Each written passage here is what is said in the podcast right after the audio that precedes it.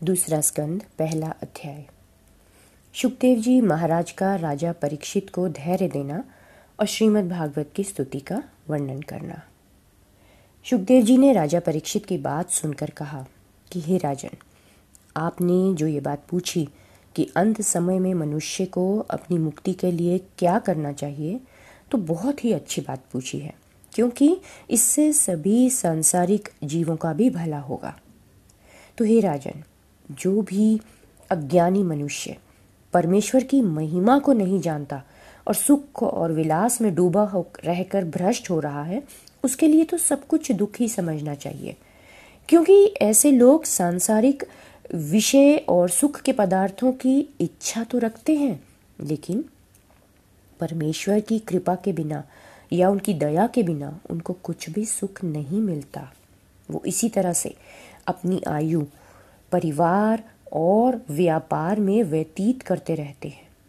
आठों पहर सांसारिक कामों से उन्हें छुट्टी ही नहीं मिलती कि वो अपने उत्पन्न या पालन करने वाले उस परमपिता परमेश्वर का किसी भी क्षण स्मरण या ध्यान करके अपना परलोक बनाए। वो अपने धन और परिवार से ही अपना भला चाहते हैं। और देखिए, मनुष्य जिस परिवार की मोह माया में फंसकर सभी तरह के दुख उठाता है। झूठ सच बोलकर धन उत्पन्न करके जिनकी पालना करता है और उनका मरना भी अपनी आँखों से देख कर भी अपने मन को इस माया जाल से अलग नहीं कर पाता। तो मरने के बाद उनका कोई बेटा या कोई उनका रिश्तेदार उनकी सहायता कर ही नहीं सकते, क्योंकि अपने पापों के बदले तो वो खुद ही नरक भोगते हैं। तो ही राजन, आपका जन्म तो भरत खंड में हुआ है। जो भी मनुष्य इस भरतखंड में परमेश्वर का भजन और ध्यान करके वैकुंठ का सुख पाते हैं, उनका ही इस संसार में जन्म लेना सफल है।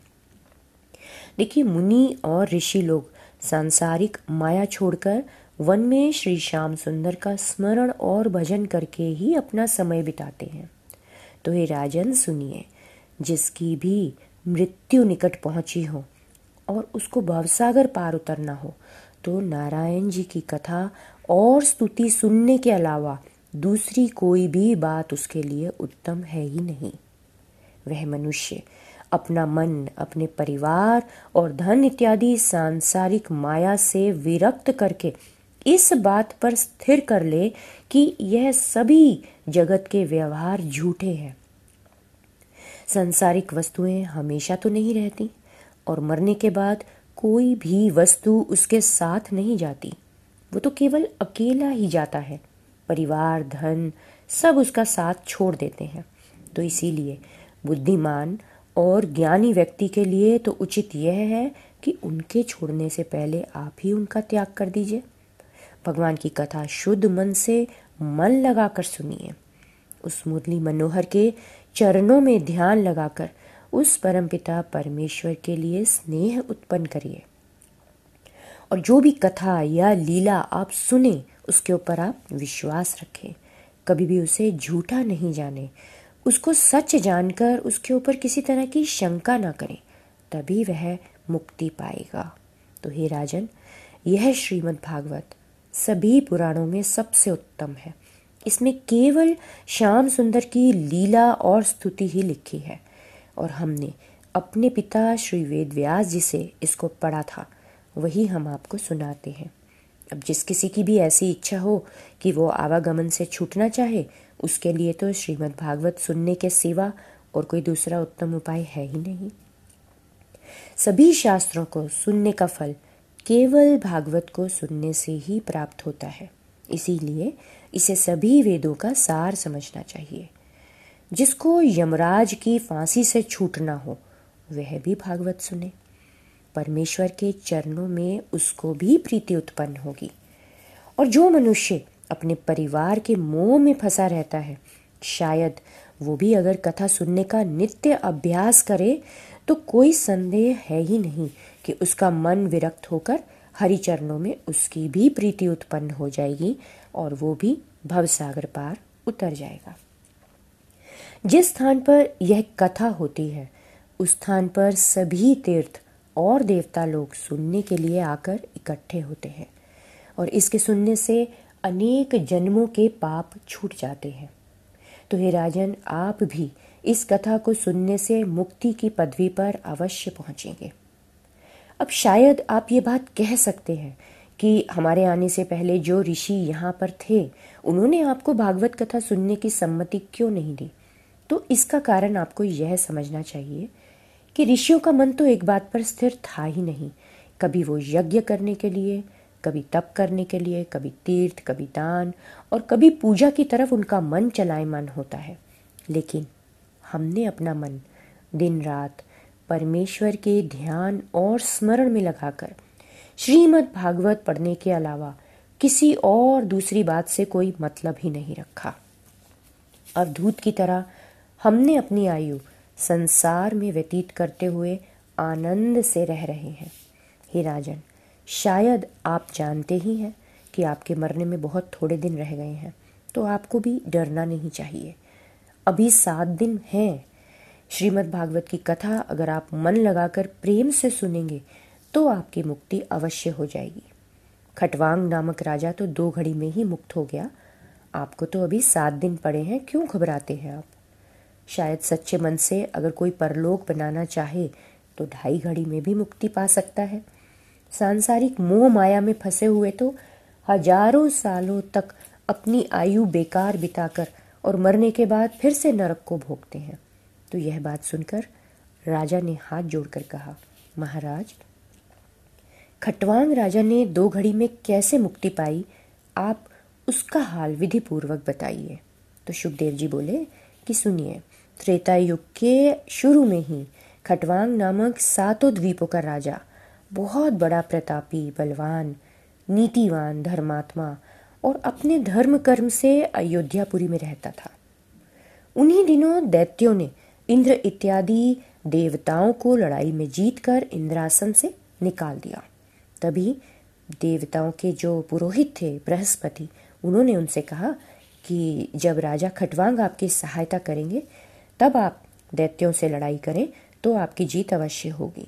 तो यह बात सुनते ही इंद्र इत्यादि देवता सभी मर्त्यलोक में राजा खटवांग के पास आए और उनसे अपना हाल कहकर उनसे सहायता चाही।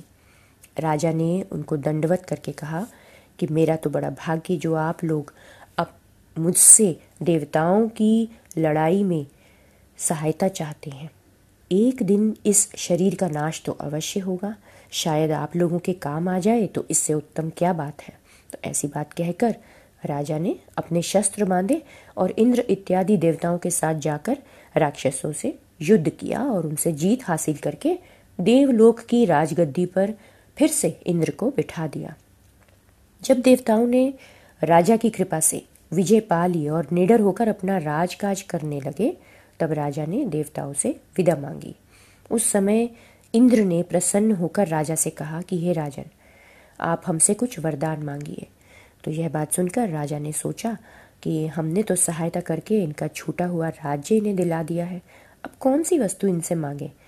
तो इंद्र ने उनके मन का हाल जानकर कहा, हे राजन, देवताओं को तो बीती हुई और होने वाली सब बातें मालूम रहती हैं। अब हम लोग दैत्यों के उपद्रव से परेशान थे, क्योंकि वो हमसे बलवान थे, इसीलिए हमने आपसे सहायता मांगी। तो ऐसी बात सुनकर राजा ने अपने बुढ़ापे के बारे में सोचकर देवताओं से पूछा कि अच्छा बताइए, मेरी आयु में कितने दिन बचे हैं? तभी मैं आपसे कुछ वरदान मांगूँगा। तो इंद्र ने थोड़ा सोच कर कहा कि, हे राजन, आपकी आयु में तो केवल चार घड़ी है। तो यह बात सुनते ही राजा ने देवताओं से कहा कि, हम आपसे यह वरदान मांगते हैं कि हमें इसी क्षण आप अयोध्या में पहुँचा दीजिए, क्योंकि वो मेरी कर्म भूमि है। और अब मेरे मरने का समय निकट आ गया है तो मैं चाहता हूँ कि मैं वहाँ जाकर कुछ ऐसा कर्म करूँ कि जिससे आवागमन से छूटकर भव सागर पार उतर जाऊँ। तो यह बात सुनकर इंद्र ने उसी समय बहुत तेज गति से चलने वाला एक विमान राजा को दे दिया। राजा उस विमान पर चढ़कर दो घड़ी में ही अपने स्थान पर पहुँच गए। तो हे राजन, उसने भरत खंड को देवलोक से भी ज़्यादा अच्छा जाना, जो वो मरने के लिए अयोध्यापुरी में वापस आ गया। सो तुम विश्वास करो कि यह भरतखंड बहुत ही अच्छी जगह है। राजा ने अयोध्या में आकर उस दो घड़ी में द्रव्य इत्यादि सभी वस्तुएँ ब्राह्मणों को इच्छानुसार दान देकर अपने बेटे को राजगद्दी पर बिठाया और अपने परिवार और राज्य का मोह छोड़कर वैराग्य धारण करके सरयू नदी के किनारे जा बैठा और भगवान के ध्यान में लीन होकर योगाभ्यास से अपना शरीर त्याग कर वैकुंठ को सिधार गया।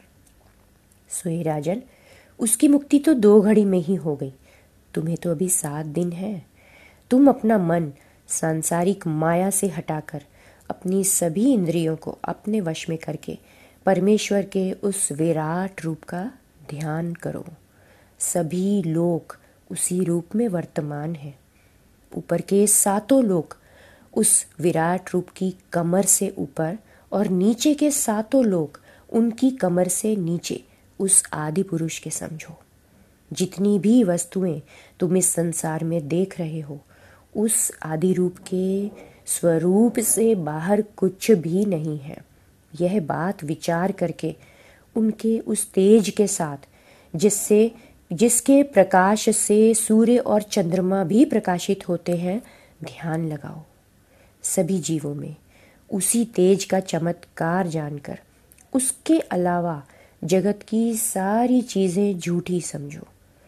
जो कोई भी उसको सब जगह एक जैसा देखता है, उसे कभी किसी शत्रु का डर नहीं रहता और कभी उसे किसी मित्र से सहायता की भी इच्छा नहीं रहती। सभी जीवों में उसी परमपिता परमेश्वर का प्रकाश को दिखाई देता है। श्री कृष्ण के चरणों का ध्यान मन में रखकर श्रीमद् भागवत की कथा मन लगाकर सुनो तो तुम्हारी मुक्ति अवश्य हो जाएगी। तो इन सब बातों से सुखदेव जी महाराज का मतलब यह था कि तक्षक सांप का डर राजा के मन से निकल जाए। और राजा अपने मन में यह विश्वास कर ले कि श्री नारायण के अलावा तो कोई दूसरी चीज़ संसार में है ही नहीं। तो वो तक्षक का डर छोड़कर यह समझ जाए कि किसको कौन काटता है। तो जब इस तरह का ज्ञान मन में आ जाता है तो वह जीवन मुक्त हो जाता है। अब सुखदेव जी की यह सब बातें सुनकर राजा परीक्षित बहुत प्रसन्न हुए और फिर उन्होंने कहा कि, हे महाराज, मैं किस तरह से बैठकर कौन से रूप का ध्यान करूँ? तो सुखदेव जी बोले, सुनिए, राजन, आप कमलासन में बैठिए और एक चित होकर अपने मन में परमेश्वर के उस सूक्ष्म रूप, बिंदी रूप का ध्यान धारण करिए। शायद आपके मन में उस स्वरूप का ध्यान अभी न हो पाए तो आप इस संसार को परमेश्वर के विराट रूप में जानकर उसका ध्यान लगाइए। अब देखिए, विराट रूप किस तरह है। पाताल उस परमेश्वर के पाँव है। रसातल लोक उनका घुटना है। सुतल लोक उनकी जंगा है। वितल और अतल लोक उनके नितंब हैं। पृथ्वी उनकी कमर है, आकाश उनकी नाभि है। ज्योतिष चक्र जहाँ पर सूर्य और चंद्रमा रहते हैं, वो उनकी छाती है। महरलोक उनका गला है जनलोक उनका मुख है तपलोक उनका माथा और ब्रह्मा का सत्यलोक उस आदि पुरुष का सिर है। इंद्र इत्यादि देवता उनकी भुजाएँ हैं। ये दसों दिशाएँ उनके कान हैं। अश्विनी कुमार उनके नाक हैं। सभी सुगंधियाँ उनके नाक का छेद है। अग्नि उनका मुख, आकाश उनकी आँखों के रहने का गड्ढा, सूर्य उनकी आँख, दिन रात का पलक झपकना। जल उनके पाँव, सभी जगत के स्वाद उनकी जिह्वा, यमराज उनके दांत, माया उनकी हँसी, लज्जा ऊपर का होठ और लालच नीचे का होठ है।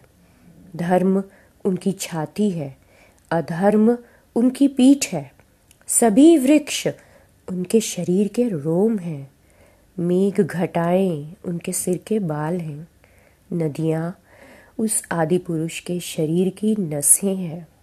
पहाड़ उनके शरीर की हड्डियाँ हैं। समुद्र उनका पेट है। हवा, सांस है। मन चंद्रमा और पानी उनका वीर्य है। प्रातः और संध्या उस परम पिता परमेश्वर के वस्त्र हैं। अब परमेश्वर के इस रूप में मनुष्य अपनी बुद्धि से घोड़ा, गधा, खच्चर, ऊँट, यह सब अपने नाखून से, हिरन इत्यादि पशु अपनी जंघा से, पक्षी इत्यादि अपनी जिह्वा से, गंधर्व, विद्याधर, चारण और अप्सरा अपने स्वर से, भेड़िया इत्यादि अपने पैरों की फिल्ली से, यज्ञ इत्यादि परमेश्वर के मर्म से उत्पन्न हुए हैं। सो, मनुष्य के तन में हमेशा ही ज्ञान रहता है। पशु पक्षी इत्यादि में ज्ञान नहीं होता। इसी तरह जो परमेश्वर का विराट रूप है, तुम उसका ध्यान करो। जब इसमें तुम्हारा मन लग जाए, तब तुम उनके छोटे स्वरूप का ध्यान करना। जय श्री कृष्ण।